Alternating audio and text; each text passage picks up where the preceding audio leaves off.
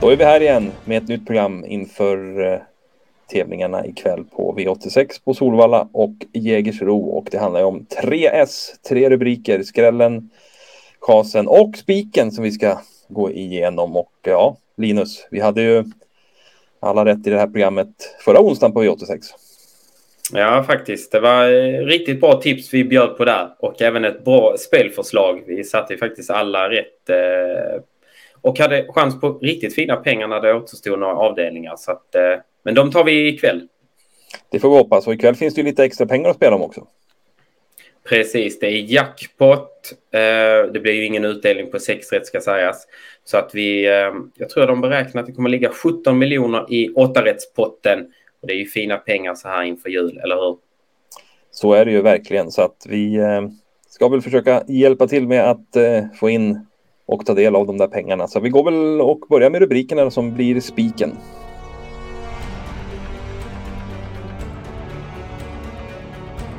Vi har ju ett spikförslag. Det kanske finns fler ikväll. En är ju Calgary Games, men inte den vi har lagt under den här rubriken. Men det kanske också är ett spikförslag, eller vad säger du? Ja, vi hade väl en kort diskussion om vi skulle välja Calgary Games som spikförslag, men så tråkiga vill vi inte vara. Det är klart att det är den som startar med högst segerchans i omgången, och vi kan väl avslöja det att han kommer spikas på vårt system, men vi har en annan också som vi känner oss väldigt trygga med. Så är det ju, och Calgary Games han startar ju på Solvalla i V86-2. Men vi har som sagt en annan rubrik här eller en annan spik under den här rubriken, och det är i V86-7 vi ska gå till då. Och vi landar på en annan bana, Jägersro. Precis, och det är häst nummer 2, Bravo Sabotage. Vi tycker faktiskt att det här är en riktigt stark spik också. Kommer ifrån en final uppe på Solvalla där han hamnade dåligt till från spår 8, fick backa sig sist. Sedan så kom han aldrig riktigt till, men när väl luckan kom, då såg han riktigt stark ut, men för stark tyckte väl Stefan Persson, som så nästan ut som att han drog han i galopp där. Så att det ser lite sämre ut än vad det är, det där D-et i resultatraden. Formintrycket var där. Gången före där stod han för en jättefin insats som tvåa från ledningen på V75 då. Fick bara stryk av en Achilles Face som vi håller högt för klassen. Den här gången håller vi inte motståndet lika högt som det har varit på sistone. Spår 2 passar utmärkt. Han tar hand om ledningen och där förlorar han inte. Ja, vad bra. Det är inte så mycket mer ord om det, låter det som. Det är en spets och slutvinnare över kortdistans på Jägersro denna kväll. Vi har alltså i 2 Bravo Sabotage i V86-7. Så då går vi på nästa rubrik som är skrälloppet.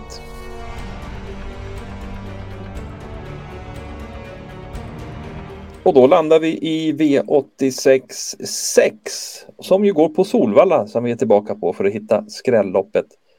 Här har vi ett amatörlopp, och ja, hur ska vi bena ut det här då? Ja, vi kommer väl gardera på en hel del här då vi tycker det är ett väldigt öppet lopp. Favoriten Sebruko tycker vi är rätt favorit, men det är ingen vi vill hålla i handen, utan här osade skräll. Bra, vi behöver ju få in lite skrällar som höjer utdelningen, och någon speciell som vi ska lyfta fram. Framförallt vill vi lyfta fram häst nummer 12, Friend of Elves. Det här är ju en 3-åring som har varit ute mot de allra bästa i årgången stora delar av året. Därmed inte vunnit förrän senast. Då blev det seger, äntligen får man säga, efter att ha väntat på den här hästen. Handlade då bakspår, spår 9, hamnade i 5:e utvändigt. Fick bra draghjälp fram till sista sväng. När de vek in på upploppet var det full attack, och han avgjorde faktiskt säkert kort före mål. Riktigt bra insats. Formen verkar bestå hos den här fina 3-åringen. Den här gången möter han inte lika tuff motstånd, och skulle det kunna bli lite tuff körning från initialt, det har ju en tendens att bli det när det är amatörerna som är upp, då tror vi faktiskt att Friend of Elves blir väldigt farligt slut. Bra, Sport 12 säger en del, men det kördes ett amatörlopp häromveckan på V86 va? Som man vann från Sport 12. Oh, exakt, Scary Montreal om jag inte minns fel. Just det, stämmer. Så att, ja, trots Sport 12 där så är det ju varning för Friend of Elves då, får man ju minst sagt säga. Den är så här lite betrodd i alla fall. Spännande, då har vi klarat av en skräll och så ska vi ta chaset då, en häst som har blivit alldeles för hårt betrodd för våran smak. Så att vi går på chaset nu.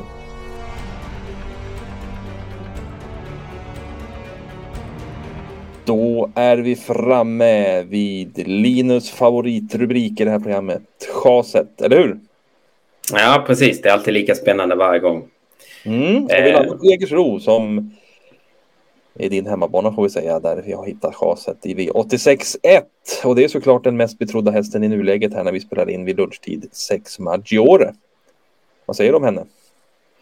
Nej, men vi tycker väl det är en bra häst och vi ser den som osannolikt att hon vinner loppet. Men det är inte den vi tycker har högst segerchans och när vi då ser över 40% när vi spelar in det här, då förstår vi ingenting av hur de tidiga spelarna tänker.